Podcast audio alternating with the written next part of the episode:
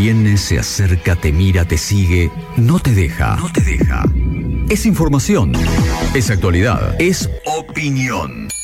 Es noticia. Es el tema del día. Tema del día. En segundos afuera. Raúl. Sí. Raúl Peón. Muchas gracias, Guido, por la presentación. Bueno, vamos a hablar de elecciones. Eh, a ver, elecciones que se fueron dando eh, de manera discontinua y paralelamente a lo que sucedía en las elecciones generales en las PASO, que ya sucedieron a nivel nacional. Bueno, muchas provincias fueron eligiendo gobernadores con el recorrido de estos meses. Lo que da cuenta de que puede llegar a ser un boca de urna de lo que puede llegar a suceder en las elecciones del 22 de octubre. Estoy hablando de las elecciones generales que, en las que vamos a elegir presidente de la nación. Pero hay algunos datos que les quiero dar, por eso es que vamos a desarrollar un poco este tema del día. Por supuesto, hablando de cronológicamente la última elección que se ha dado y fue el triunfo de Juntos por el Cambio en la provincia de Chaco. Sí, Juntos por el Cambio ha ganado la gobernación en la provincia de Chaco. Voy a decir Juntos por el Cambio barra UCR, porque eh, Leandro Esdero se impuso en las elecciones provinciales con más del 45% de los votos y será el próximo gobernador de la provincia. La oposición logró evitar la segunda vuelta y Jorge Capitanich reconoció la derrota. De esta manera el peronismo pierde en ese distrito después de 16 años. En 2007 Coqui Capitanich ganó en la provincia y el PJ se mantuvo en el poder con tres mandatos, del actual gobernador y uno de Domingo Pepo. El resultado final de lo que se dio con el 99,70% eh, de, de, por, ciento, mejor dicho, de, de, las mesas escrutadas, fue con el 46,14%, el triunfo de Leandro Esdero, de Juntos por el Cambio, como te decía, y Jorge Capitanich inmediatamente después con el 41,72%. Ahora, Vamos a analizar un poco lo que fue esta elección en particular. Que no, no tuvo sorpresa respecto de las pasos, podemos decir. Claro, había ganado Juntos por el Cambio. El tema era saber si se iban a respetar esta tendencia de votar Juntos por el Cambio y de no cambiar el sentido del voto. Y además con el, el mojón tan importante a nivel nacional de lo hecho por los candidatos de mi ley. Claro. ¿no? Que ahora como que, viste, esto de votar a ganador quizás podía sí. cambiar algo. Bueno, mi ley lo vamos a nombrar en un rato no tuvo demasiada injerencia en lo que tiene que ver en todas las elecciones provinciales. En esta no fue la excepción. Para que te des una idea, la tercera fuerza, el nombre es Gustavo Martínez y se llevó el 5% de los votos. O sea, se repartieron todos los votos de una gran participación. Digo, está rozando el 70%, va mejorando las elecciones, en este caso las provinciales. Se la llevó Juntos por el Cambio y también el Frente, el Frente Chaqueño, en que llevaba como candidato a Jorge Capitanich. Escuchamos a Leandro Esdero, eh, bueno, dijo a partir de hoy todo esto va a cambiar, lo escuchamos, habla un poco de la transición, este es el nuevo gobernador, o en realidad desde diciembre el nuevo gobernador del Chaco. Porque el desafío que tenemos los chaqueños es el desafío de todos, es el desafío de reparar la provincia para que los chaqueños vivamos mejor. Ese compromiso que hicimos junto a los docentes, a los policías, a los empleados públicos, a los enfermeros, a la gente, nosotros lo vamos a honrar y a partir de mañana comenzaremos a trabajar fuertemente para tener una transición ordenada. La política y la gestión tiene que dar un giro y el giro significa que las cosas que están bien hay que continuar, que las cosas que están mal hay que reparar y las cosas que no se hicieron hay que hacer. Y nosotros a partir de mañana emprendemos ese camino. Un dato no menor, 16 años hace que gobernaba el Partido Justicialista en la provincia de Chaco, repito, con tres gobernaciones de Coqui Capitanich, del cual ahora voy a hablar, de Jorge Capitanich, en un ratito, respecto a lo que fue el caso Cecilia también, ¿no? Que se metió en el medio de, la campaña. Pero te decía, en la sexta provincia, marcando una tendencia que el peronismo pierde, ya que proyecta una sombra de incertidumbre para las generales del 22 de octubre. Justamente Jorge Coqui Capitanich habló, reconoció la, derrota y decía esto. Eh, queremos transmitir que efectivamente me comuniqué con el gobernador electo de la provincia del Chaco, Leonardo Esdero, a quien efectivamente le deseé el éxito necesario a partir del 10 de diciembre del año 2023, porque ha sido elegido por la voluntad popular del pueblo de la provincia del Chaco, que cuente con nosotros para una transición ordenada como corresponde en instituciones democráticas esto no es un feudo, es un Estado democrático, en un sistema republicano y representativo de gobierno, en donde efectivamente se respetan las instituciones y se respeta la voluntad popular.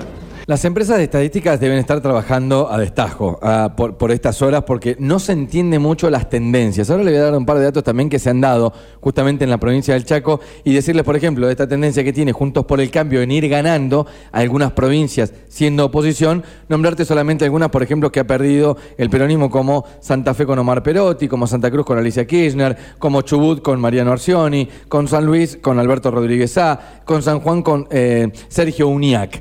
Te decía, el caso Cecilia, que digamos manchó un poco lo que fue la campaña. Leandro Esdero te decía que había ganado con el 46%, mientras Capitanich saca el 40%, eh, diciendo no es un feudo, dijo el gobernador. Pero el caso de Cecilia Strisovsky hizo mella, creo yo, en lo que fue esta campaña, por más que la diferencia no haya sido tanta.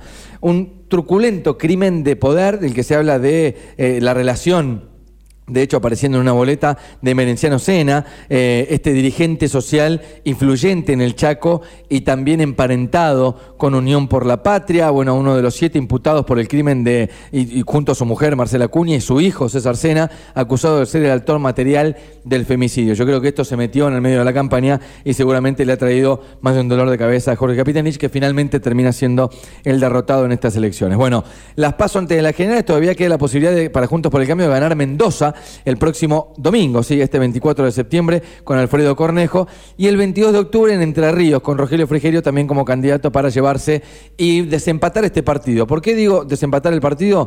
Porque si pintamos el mapa, Vamos a, ver a Jujuy y cuando voy a decir amarillo y azul para que ustedes puedan diferenciar la, de qué color está pintada cada una de las provincias. Jujuy de amarillo, junto con Chaco recientemente, Corrientes, Santa Fe, San Juan, San Luis y Chubut, seis provincias para Junto por el Cambio. Quedaron pintadas de azul Salta, Tucumán, Santiago del Estero, Formosa, La Rioja y La Pampa, junto con Tierra del Fuego. Seis para Unión por la Patria, o si se quiere el kirchnerismo, el Frente de Todos y demás, pongan el nombre que quieran. Y tenemos cinco provincias que ya dirimieron quienes van a ser sus gobernadores y son partidos provinciales. Podemos hablar de Misiones, Córdoba, Neuquén, Río Negro y Santa Cruz. De ahí podemos poner un resultado de cinco Seis para Juntos por el Cambio, seis para Unión por la Patria, cinco con partidos provinciales de los 24 distritos que tienen como votación en la República Argentina. Quedan definir todavía Catamarca, que tuvieron sus pasos y que van a ir también en las generales del próximo 22 de octubre. Queda todavía definir Mendoza y Entre Ríos, como te nombraba recién. Queda Ciudad Autónoma de Buenos Aires, como candidato con Jorge Macri, ganó Juntos por el Cambio, pero tiene que definir digamos, y refrendar ese resultado en las generales del 22 de octubre, y queda la provincia de Buenos Aires con un frente, a ver, con un amplio triunfo de Axel Kisilov, pero que bueno, va a tener que confirmar, repito, en las elecciones generales.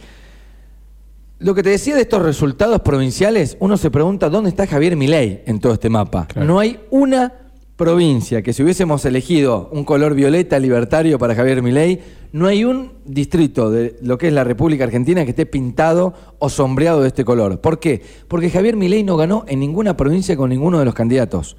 O sea, ganó las PASO como presidente, fue el apellido más votado de las PASO, pero no ha ganado ninguna provincia. Te voy a tirar un número de Chaco. Eh, se la ve, por, supuesto, a Bullrich eh, festejando en el Chaco eh, el, triunfo del nuevo, del nuevo mm, gobernador. Pero te voy a contar los datos de Chaco. En las pasos nacionales, digamos, se votaron las pasos en Chaco, ahora se hacen las elecciones de gobernador y se va a votar en las generales a candidato a presidente.